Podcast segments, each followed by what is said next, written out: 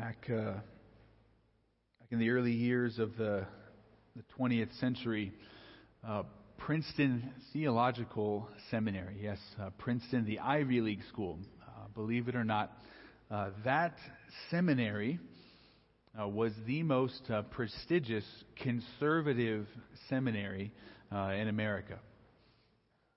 And at that same time, in the, the early part of the 20th century, there was a, a controversy growing, and it became known uh, as uh, the fundamentalist uh, modernist controversy. Uh, and the controversy surrounded uh, the developing position of uh, the modernists who were beginning to, to deny several key doctrines of the Bible and say that they were still a part of the Christian faith and, and saying that they were still within the bounds of Christian orthodoxy. Uh, and uh, the modernists uh, believed that Christianity and the church needed to adapt to, to be more acceptable to the culture. So as they were they're looking at the world around them and they're saying, you know what, uh, people at that point in time uh, are, are not going to accept that the Bible is the Word of God. They're, they're not going to accept that Scripture is uh, inspired and, and inerrant, and, and they won't accept that, uh, that Jesus was, was born of a virgin. Uh, and, and, you know, they, it's really going to be hard for them to believe that, that Jesus is really God and man, and that he performed miracles and that he rose from the dead. So those are going to be stumbling blocks to people.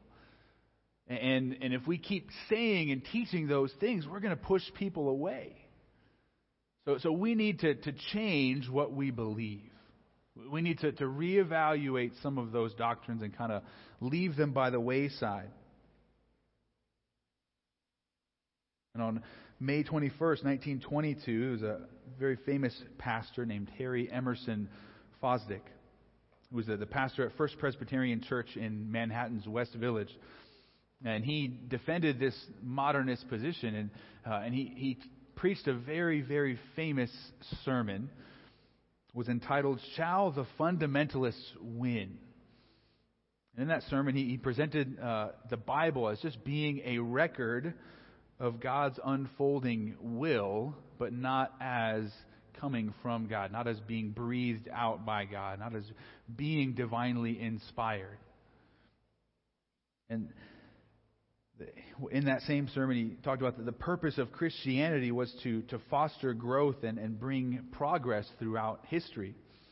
Uh, and uh, that sermon went viral even before the internet. Uh, it, it, was uh, rebroadcast uh, on the radio, and the, the, text of the sermon w- was, was mailed uh, to, to pastors across the country. And I guess flashback to to Princeton Theological Seminary, there, there's a growing controversy at that very conservative school. Uh, and uh, some of the faculty uh, are beginning to divide over this controversy. And there was a young New Testament professor there at Princeton whose name was J. Gresham Machen. And, and he was beginning to get stirred up by the way that the, the modernist theologians were using all of the same biblical words and biblical terms, but they were redefining what those words meant. Uh, or they were stretching the meaning uh, of the terms to mean something else. And, and so Machen saw that we, this needs to be addressed, and we need to have clarity because there was confusion on what, which kind of branch of Christianity should I embrace? Should I embrace this uh, fundamental Christianity that, that sticks to the Bible, or should I embrace what was became known as kind of a, a liberal theology that had a greater freedom uh, with Scripture and, and other things? Uh, and so, in 1923, just a, uh, about a, a, year after uh, Fosdick's sermon went uh, viral, uh, J. Gresham Machen wrote a book entitled Christianity and Liberalism. And, and in that book, Machen argued in a very clear and powerful way. And, and the, the whole point of the book w- was saying that this branch of liberalism, he said, this is not a branch of Christianity. This is a completely different religion That was the main emphasis here. He says, let's, let's speak clearly and candidly. These are not two branches of Christianity, these are two fundamentally opposed faiths. And in that book, he, he wrote this The plain fact is that liberalism, whether it be true or false, is no mere heresy. It is no mere divergence at isolated points from Christian teaching. On the contrary, it proceeds from a totally different root, and it constitutes, in essentials, a unitary system of its own. What he's saying is, yeah, if you if you deny uh, the inspiration of Scripture, if you if you deny uh, that Jesus is born of a virgin and he is the God Man and it, he performed miracles and that he died on the cross and rose from the dead, if you deny all of those things, you come up with a completely different faith. There, there's no common ground there. So, Machen wrote that book in 1923, but but over time it became clear that the leadership of Princeton Theological Seminary was going to continue in its direction towards uh, the, the, modernists. It was going to continue to embrace uh, a theology that was completely contrary to Scripture. And so Machen did something very bold. He, he led a group of six Princeton Theological Seminary professors, and they left Princeton and they formed a new seminary, which became known as Westminster Theological Seminary there in the Philadelphia area. And it was a, a risky endeavor. Right? They, they left their, their pay, their, their pensions, they left their prestige of teaching at Princeton, right? Uh, to go and start a new seminary. And they were, they were so convinced that they needed to be, have a seminary that was going to teach and proclaim God's Word. All of those men were convinced that, again, that liberalism was a, a fundamentally different religion. They were all convinced of the warning of the Apostle Paul in Colossians chapter 2, verse 8. And I would invite you to, to turn there with me. This is such a fundamental concept and such an important verse. There are, there are some verses in Scripture that have truth. Every verse of Scripture has truth, but sometimes there, there, are certain verses in Scripture that have a very narrow application to our lives. And there are other verses and passages in Scripture that are so broad and so far reaching. Uh, and, we, and we come to them over and over again. And Colossians chapter 2, verse 8, is one of those passages that we could camp out on for months. Uh, it is so rich and, and so deep and there's so much that it challenges us to and how uh, it applies to our lives. And the Apostle Paul says this He says, See to it that no one takes you captive by philosophy and empty deceit, according to human tradition, according to the elemental spirits of the world, and not according to Christ.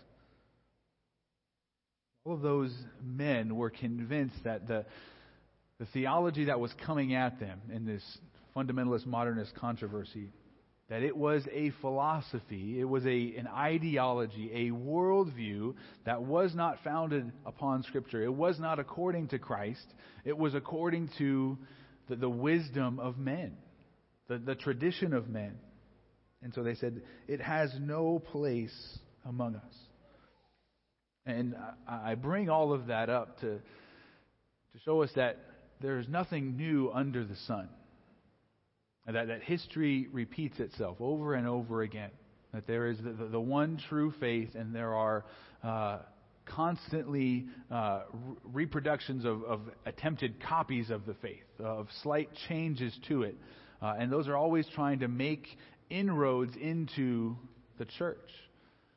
And it's been happening for centuries. There's so many other examples I could have looked at, but I bring this one up to say that there is another worldview, another philosophy, an ideology that has come onto the scene today, uh, and it's uh, known as the, the, social justice movement. And, and the emphasis of it's it's been seen as a movement and as something that's very narrow in its scope.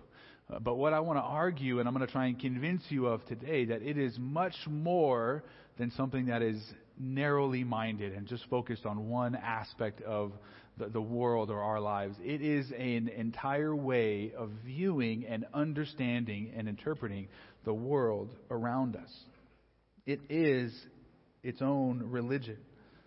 Uh, it, it's a way of viewing and understanding the world, what's wrong with the world. It proposes uh, a, a means of salvation.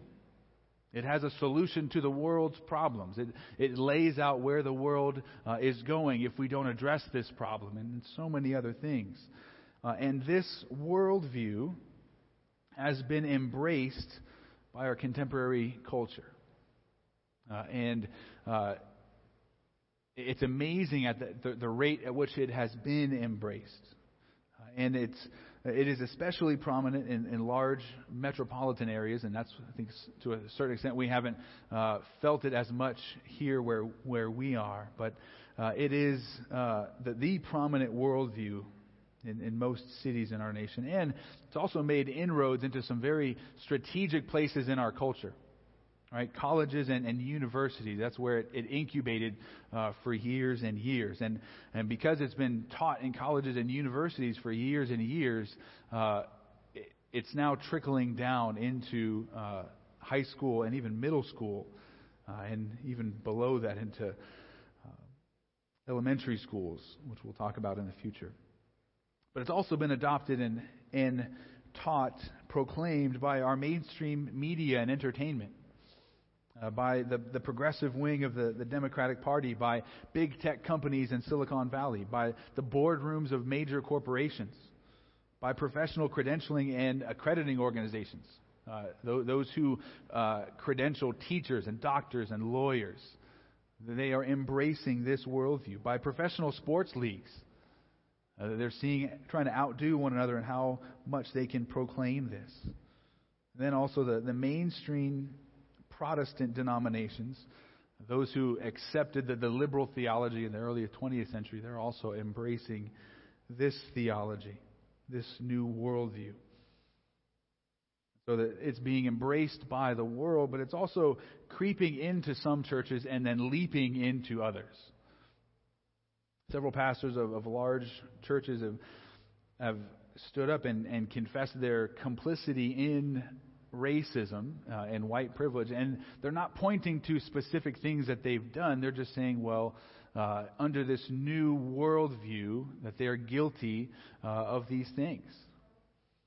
And in, in 2019, the, the, Southern Baptist Convention, which is the largest convention, it's the largest uh, denomination in America, close to, to 20 million Southern Baptists, they passed a resolution stating that critical race theory and intersectionality, and we'll, we'll talk about those things, now, those are the main philosophical tenets of this social justice movement. Uh, the Southern Baptist Convention passed a resolution saying, hey, we can use these, uh, these philosophical systems as tools of interpretation. Uh, to make sense of uh, the world around us. And, and this created uh, a great conflict within the Southern Baptist Convention. Uh, and it's, it's starting to, to fracture uh, the largest denomination uh, in America. And it's also uh, that same conflict is being experienced in other denominations. Uh, and, and, in many churches uh, who are divided of what, what do we do with this? What do we do when there are, are some pastors who are standing up and embracing this and other pastors and churches who are saying we should avoid this like the plague? What do we do? How do we make sense of these things? How are we to make sense of this philosophy as it surrounds us in the culture and seeks to make inroads into the church. Well, again, I would, would echo J. Gresham Machen of it, it has no place in the church. Uh, and, and you wouldn't probably argue with me if I said, hey, I'm going to try and syncretize, I'm going to try and mix Islam and Christianity. If I said that, you, you would all be up in arms like, wait, those are two different religions, the two different worldviews. You can't mix the two, they're incompatible. Uh, and, and my argument this morning is the same thing is going to be true with, with the social justice movement. There is no mixing, there is no syncretism. You know, and also understand that that was, the, that was one of the, the greatest sins of Israel in the Old Testament. What they wanted to say is that we can worship the one true God and the gods of the world around us. I just think to Exodus chapter 32 and the, and the golden calf. Moses has gone for 40 days, and the, the people of Israel come to, to Aaron and say, Hey, I don't know where Moses went, but can you, can you help us to worship God? And what did Aaron do? He says, Okay, we'll just worship God. We'll kind of mix in some other ideas. And so he said, Okay, give me all of your earrings. We'll, we'll melt them down, and we'll, we'll make a calf, a golden calf, and we'll bow down and we'll worship it. And he says, Look, O Israel, this is the God who brought you up out of Egypt. They didn't completely cast aside the God who saved them. They, they syncretized. They, they mixed. They tried to merge two different religions, but that doesn't work. To mix the ideology of social justice with biblical Christianity is to try and mix oil uh, and water. Have you ever tried that? Uh, you homeschool families, you, you put a little container and you, you mix it up, right? Uh, and for a time, it looks like it's going to be okay. It's going to mix together where all of the oil is broken up into to pieces and it's just really small. But as you let it sit, what happens? It separates out. And that's what needs to happen with biblical Christianity and this movement of social justice. But I also, I also want to be clear. When, I, when I speak of social justice, I'm speaking about an ideology. I, I am not saying that the church should not be concerned about matters of justice and injustice. Okay? Uh, I'm not saying that at all. Over and over again in Scripture, what is it we're to be concerned about? Justice. What is right? We're to be concerned about the mistreatment of anyone. We're to be concerned when sin and injustice are taking place in our nation and in our land. But that is different than embracing this larger theological worldview of the social justice movement. I love the way one, uh, one, one theologian uh, has, has put it. He's we're just regarding Black Lives Matter. He says, as a sentence, we must wholeheartedly embrace it. So yes, 100% Black Lives Matter. But as a movement, for what it is about, we have to reject it because what it is about in terms of uh, the things that are being proposed there uh, is counterproductive to Christianity. And so, uh, as I'm going to be talking and looking at this today, this ideology, uh, also understand I'm not attacking people. And we must never attack people. What we're trying to address are our thoughts and ideas. Every thought and idea that's raised up against the knowledge of God. And as ambassadors of Christ, we're commanded to love people, to speak the truth in love, to represent Christ well. But we also have to speak truth and refute error. Again, we do not attack people because our battle is not with people. Okay? Our battle is with ideas. You're, you're, there with me in Colossians. If you turn back to the left just a little bit to Ephesians chapter 6.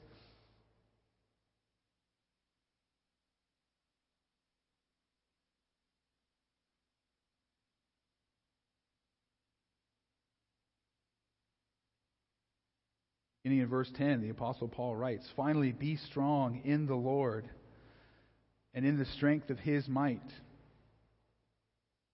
Put on the whole armor of God that you may be able to stand against the schemes of the devil. For we do not wrestle against flesh and blood, but against the rulers, against the authorities, against the cosmic powers over this present darkness against the spiritual forces of evil in the heavenly places. We have to, to understand what we are addressing uh, and who we are addressing. Okay? We love people, but we patiently address the ideas that are taking people captive. We looked at Colossians 2, verse 8. We, we read that already. And again, we have to see that there is a danger with some ideas. Right, that, that's the warning of the Apostle Paul. See to it that no one takes you captive, that no one takes you prisoner, that no one enslaves you by these ideas that have their roots in man, that have their roots in human tradition. These ideas can take you captive, they can enslave, and they can ruin, just like a simple idea that Satan put forth to Eve in the garden. Cast all of the world into sin and to live under the curse. Think about that. One little idea in the garden. Has God really said that? Ah, I don't think so. God's holding out on you. You should eat that fruit because when you eat that fruit, you'll be just like God. You'll know good and evil. One little idea, far reaching consequences. Instead, all, all ideas have consequences, and bad ideas have victims. And, and that's what we need to see and understand. Also, if you turn over with me to, to 2 Corinthians chapter 10.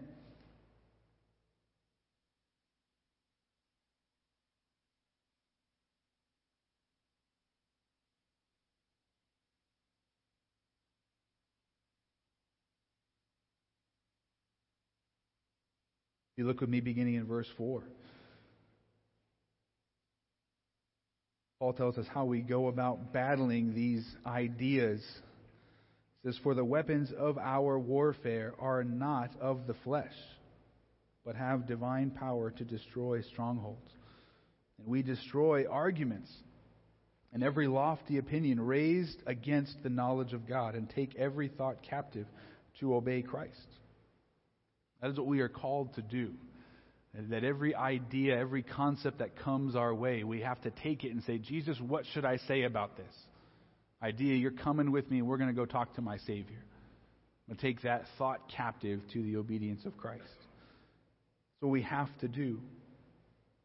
But we have to remember that, again, our battle is against ideas rather than people.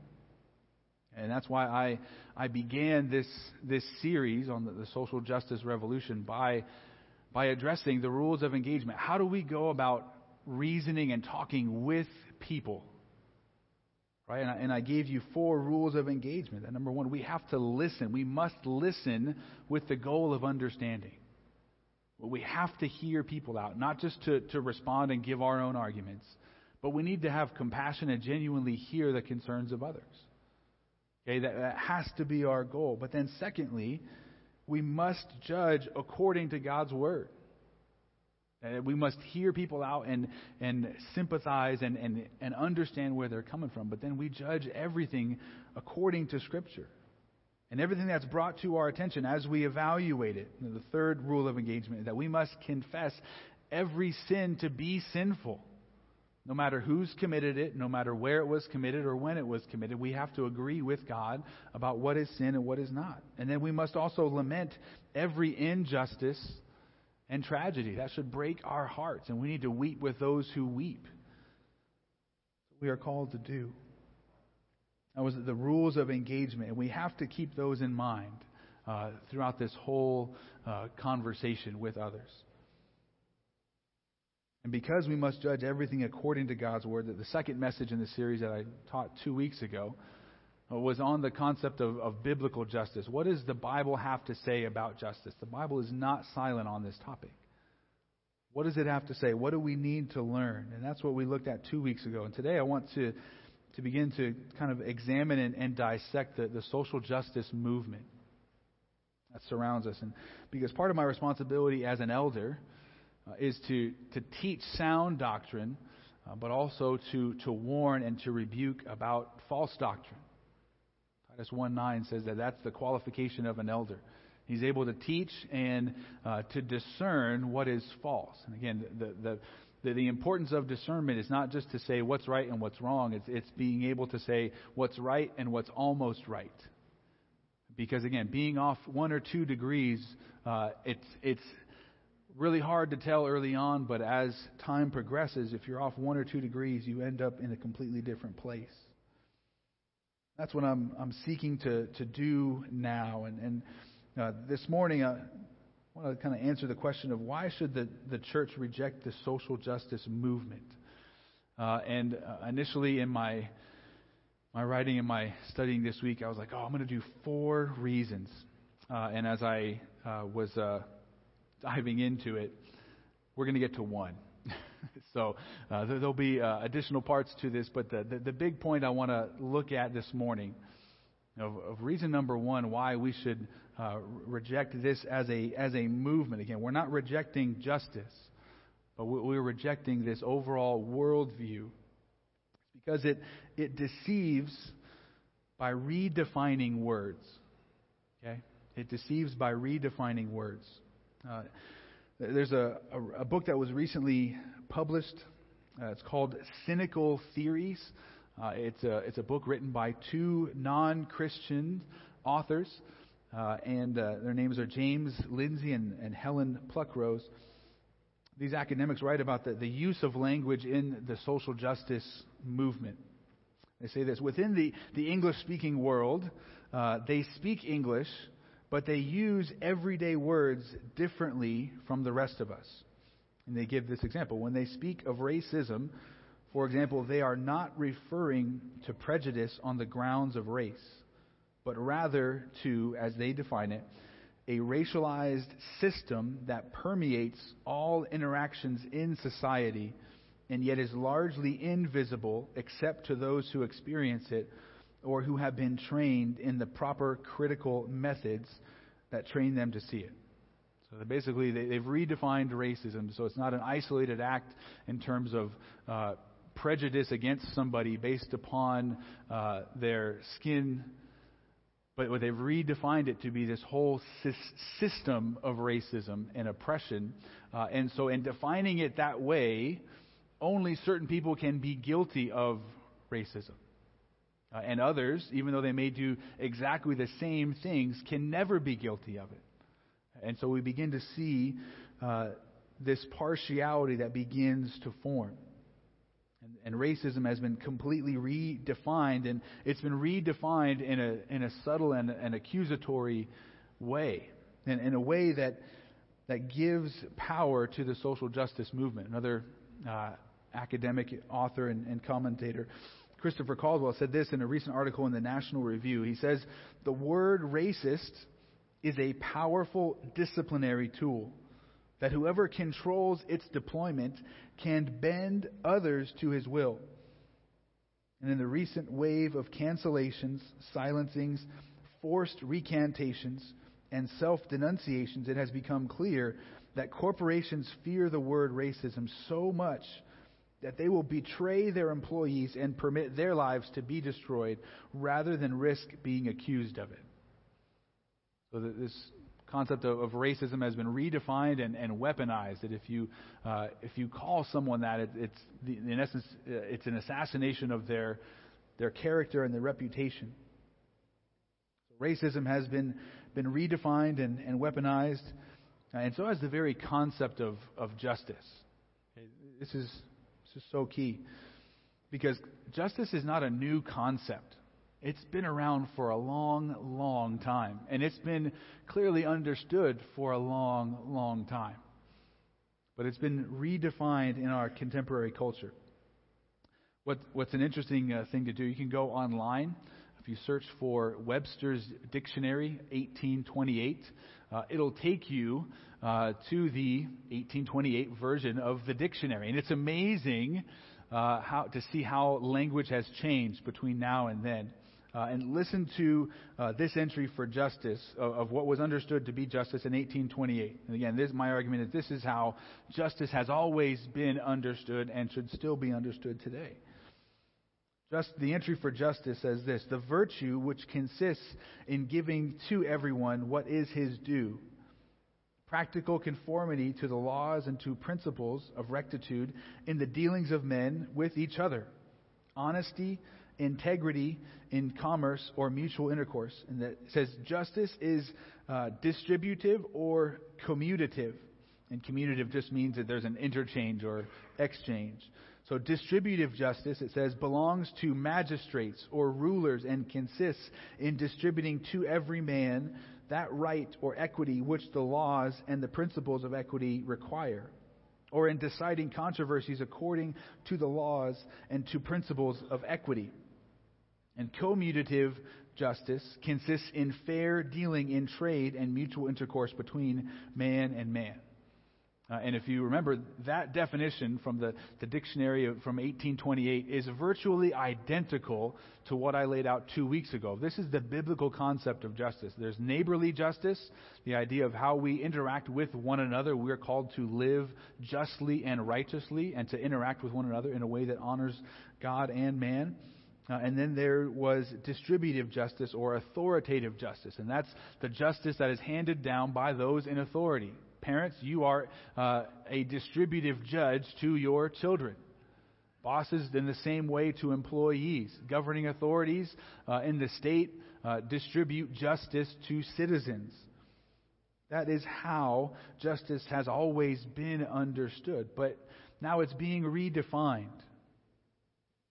So, how has the social justice movement redefined justice? Well, uh, it's no longer about living rightly with your neighbor or handing out impartial judgment, but uh, it's, it's this, and this is uh, from uh, a website, uh, Investopedia, which there was a, a ton of different uh, places and, and, definitions of it, but, but this one was, was profound. Again, secular news source says this historically and in theory, the idea of social justice is that all people should have equal access to wealth, health, well being, justice, privileges, and opportunity, regardless of their legal, political, economic, and other circumstances.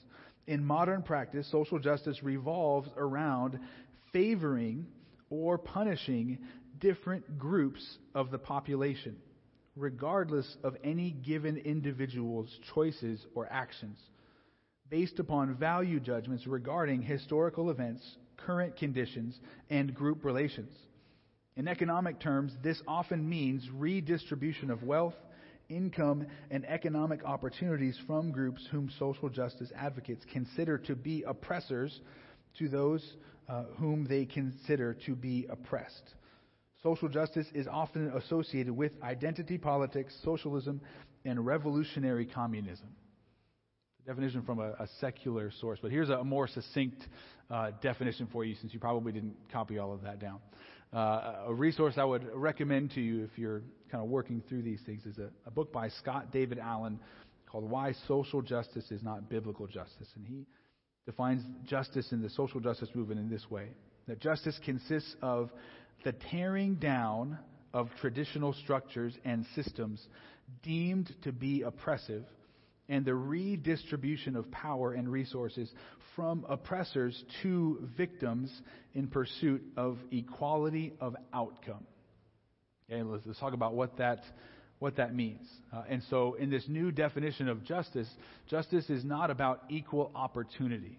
It's not making sure everybody uh, is uh, getting the same opportunities uh, for housing and education and, and jobs. It's not about that.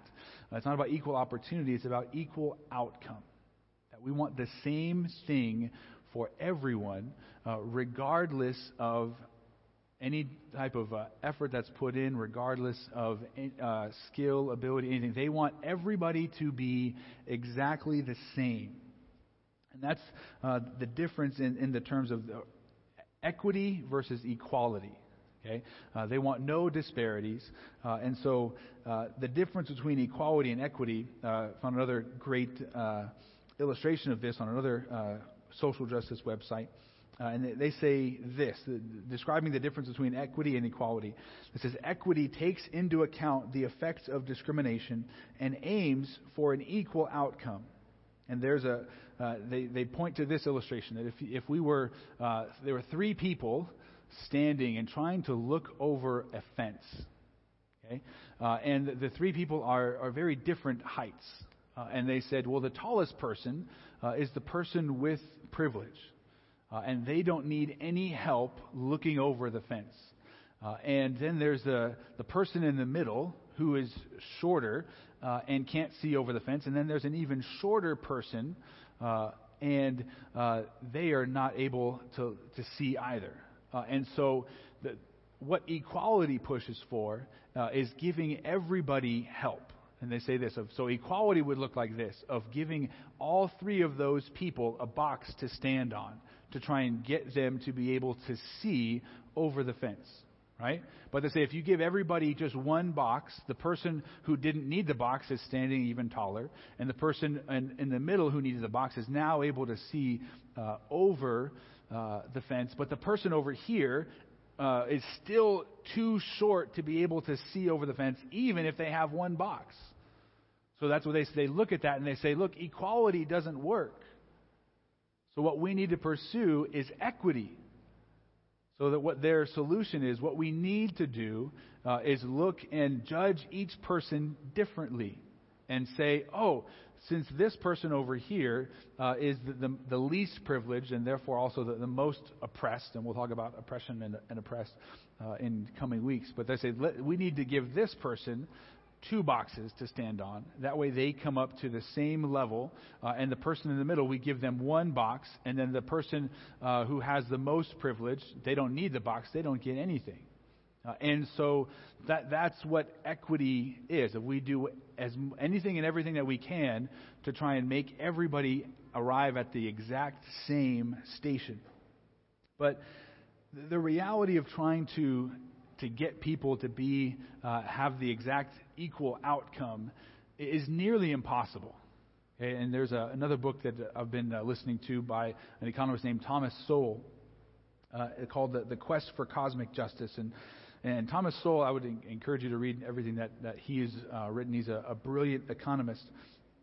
Uh, and, and he wrote this book in 1999. Uh, and it's e- extremely prophetic because it sounds like it could have been written in the last five months. Uh, but he wrote it 20 years ago, and he's a, he's a professor uh, at Stanford. Uh, and so he's been interacting with these ideas for years. And he's back in, you know, 20 years ago saying, this is not going to work. And in the book, he points to this There's the impossibility of the equality of equal outcome. And he points to a family. And he says, Look at all of the, the, the siblings in a family, right? They are in identical home situations, right? Uh, there is no greater uh, op- like e- equality of opportunity and equity there. And yet, how much disparity is there among siblings? in terms of intelligence, in terms of artistic or athletic ability. Uh, parents, when you, you look at your kids, all of your kids are different. And you could give your kids, uh, you know, different activities, and they're not all going to come out with exactly the same thing. So, what what Thomas Sowell says is he points to this and says this is impossible. And he's not a believer, but he says this. He says this is just intellectual pride to think that we can bring equal outcomes across all of society when we can't even do that in a single family. That it's impossible to eliminate disparities and to bring about complete equity and equal outcome for all of these things. But here's also what is, is taking place uh, in uh, the social justice movement. And, I, and that, if we go back to that illustration of giving out boxes, right, uh, for people to stand on. But uh, what if rather than giving out boxes, what if we just started digging? What, what if we, to make everybody equal, you can either raise everybody up or what can you do? You, you can lower others. Uh, and it has the same net effect. And what is taking place uh, in all of this is uh, the, the, social justice movement. It, they will they're pursuing equity, equal outcomes, any way that they can get it, either by lifting some up or tearing others down, or a combination of both. They just want uh, equal outcome. That is the, the very goal of this social justice movement. Again, they've redefined justice. Uh, and, and so, where does all of this go wrong?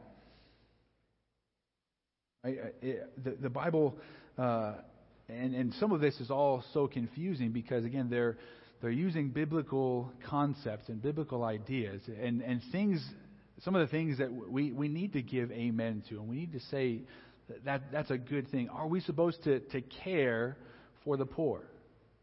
Absolutely. Are we supposed to have compassion upon the less fortunate? Absolutely. If we do have much, much is required of us. We're going to have to give an account, and we don't use our, our resources and our talents and our, our treasures for ourselves. We're to use them uh, to love God and love others.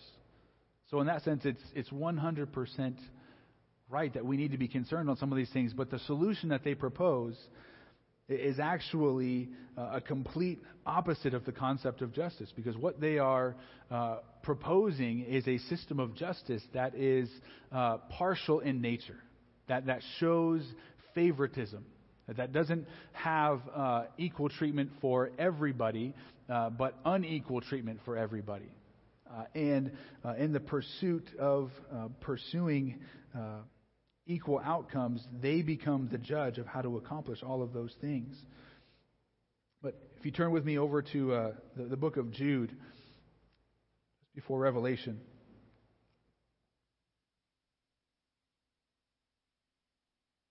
Jude's going to shed some light on what partiality and, and favoritism does. And, and, and what Scripture is going to reveal here is that impartial judgment, that, that's true justice, where everybody is equal under the law.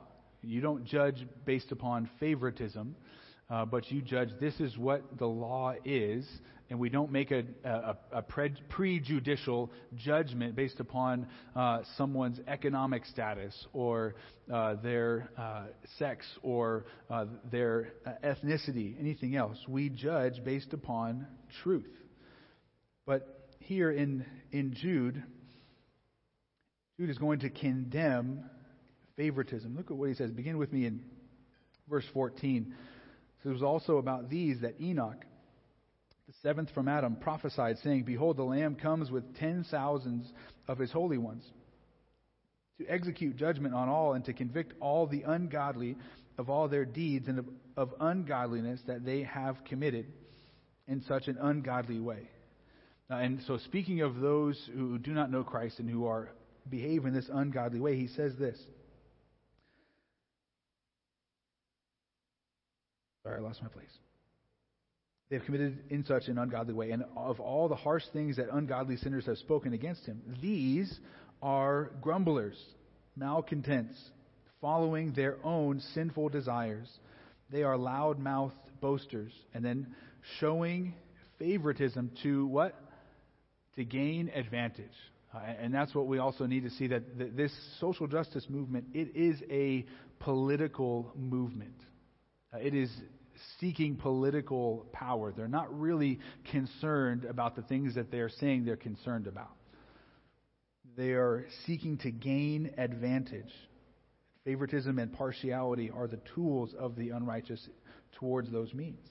Uh, and many, many churches have been kind of duped into this social justice movement because they've co opted and redefined biblical concepts. Again, are we supposed to care about justice? Absolutely. And, and so, how can we argue against that, right? I referred uh, last week to, to Micah chapter 6, verse 8. It says, He has told you, O man, what is good, and what does the Lord require of you but to do justice, and to love kindness, and to walk humbly with your God? We're told to, to do justice. Right? That's a clear command in Scripture. So, are we supposed to, to support any movement that comes along and says, we're for justice? No. Talked about that a couple weeks ago, right? What do we do when there's two different competing ideas of what justice is? I, I pointed to, to Adolf Hitler, who in the 1930s seized power in Germany on a platform of what? Social justice. We're going to make things right. We're suffering. We're being oppressed. We're going to address these things. But we have to evaluate everything according to Scripture. And when we do that, we see that this, this movement is actually perverting true justice. Because, again, social justice, they're requiring judgment based with partiality and favoritism. It's a foundational tenet.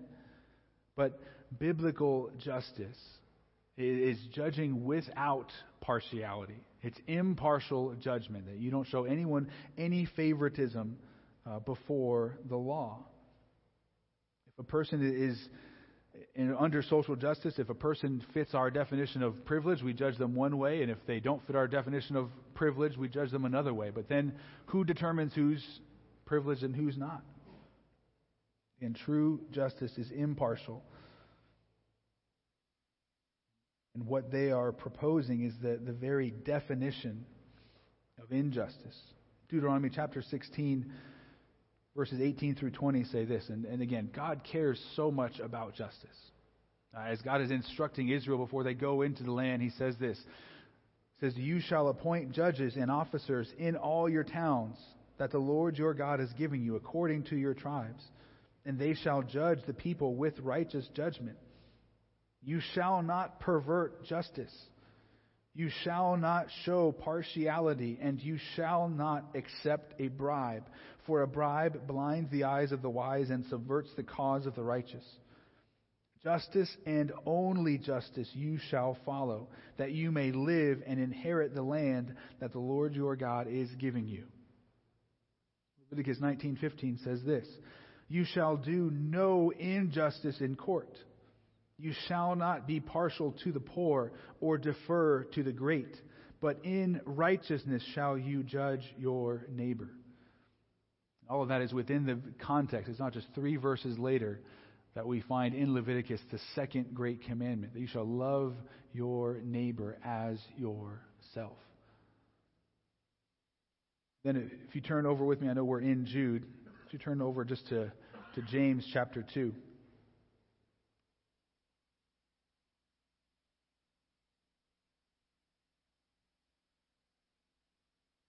James really hits on this concept partiality. Got strong words for it. James chapter 2, beginning in verse 1, says, My brothers, show no partiality as you hold the faith in our Lord Jesus Christ, the Lord of glory. For if a man wearing a gold ring and fine clothing comes into your assembly, and a poor man in shabby clothes also comes in. And if you pay attention to the one who wears the fine clothing and say, You sit here in a good place, while you say to the poor man, You stand over there, or sit down at my feet, have you not then made distinctions among yourselves and become judges with evil thoughts? Listen, my beloved brothers, has not God chosen those who are poor in the world to be rich in faith and heirs of the kingdom which he has promised to those who love him? But you have dishonored the poor man. Are not the rich the ones who oppress you and the ones who drag you into court? Are they not the ones who blaspheme the honorable name by which you were called? And James points to those examples to show oftentimes we show partiality for the wrong reasons and in the wrong cases. And he does point to what, what's the temptation of those who are rich? What temptation do they face?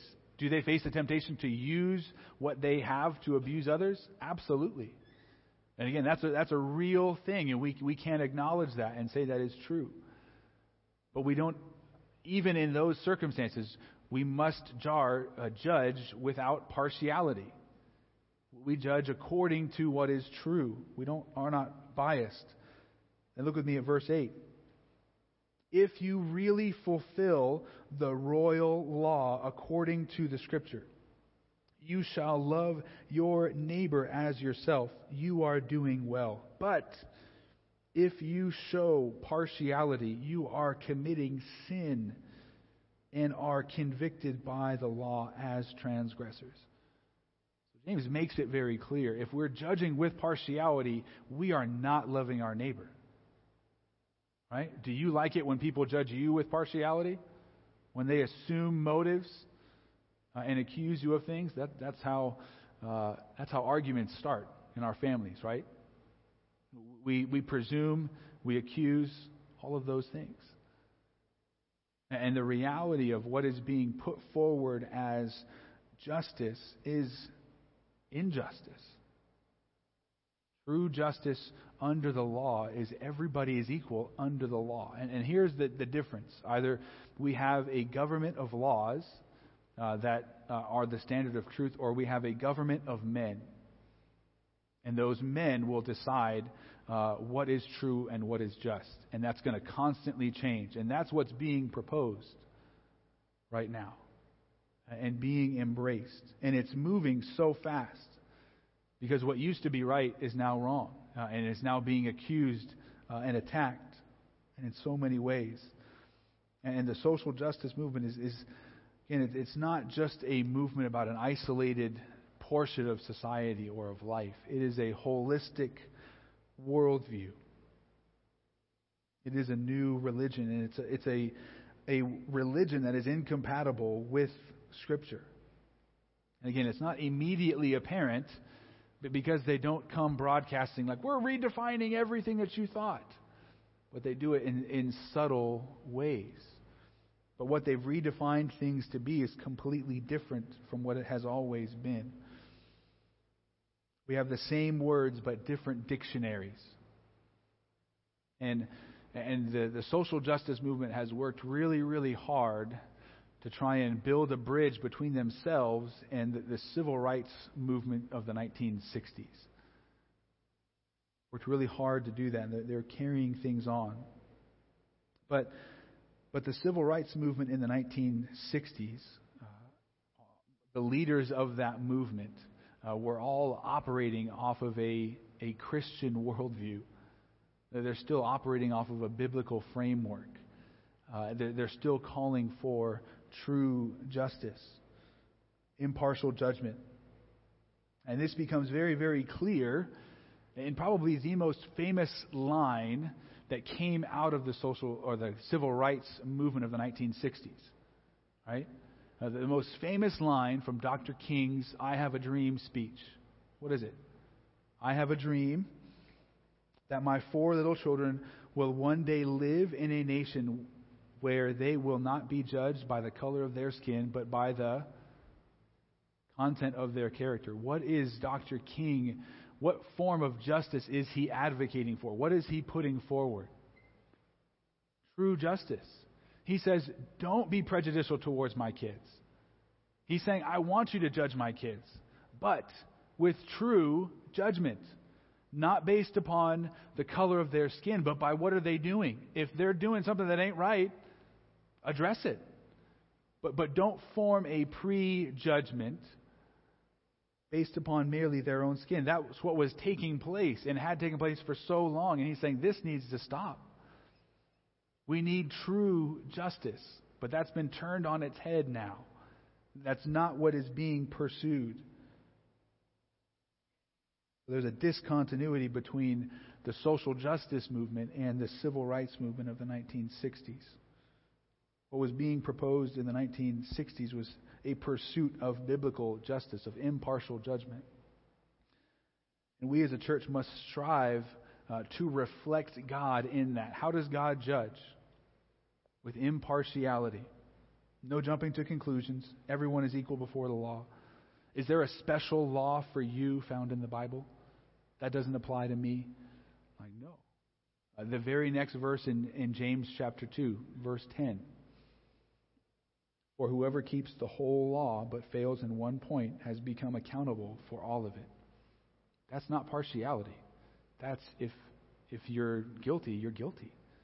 Uh, and, and you address it accordingly. We have to, to judge righteously, we have to judge without partiality. Even if we are being judged unfairly by the world around us. And we need to prepare ourselves for that. If this is the new definition of justice, guess what's coming our way? All of this. So we need to be diligent that we are consistent, that we are modeling true justice, that we are teaching true, true justice to our kids. And we have to do that. We, we have to also seek to understand. All of this constant redefinition of terms uh, points to us that when we're having these conversations, and I would implore you to have these conversations with friends, neighbors, coworkers. But ask questions. What do you mean by that? So when you say that, help me to understand. Talk with them. Again, because we're listening with the goal of understanding. And then when we rightly understand where they're coming from, we judge it according to God's word.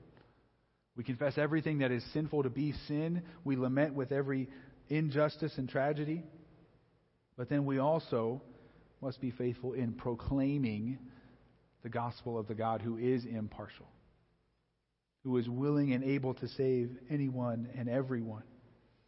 Acts chapter 10, verses 34 and 35, after uh, this is Peter's conversation with Cornelius, who's a Gentile.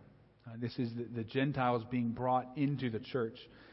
Peter says this. So Peter opened his mouth and said, Truly I understand that God shows no partiality. But in every nation, anyone who fears him and does what is right is acceptable to him.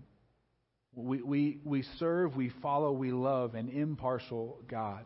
And we are called to emulate him, to be as he is, both as we interact with others and as we boldly proclaim the message of the gospel. Amen?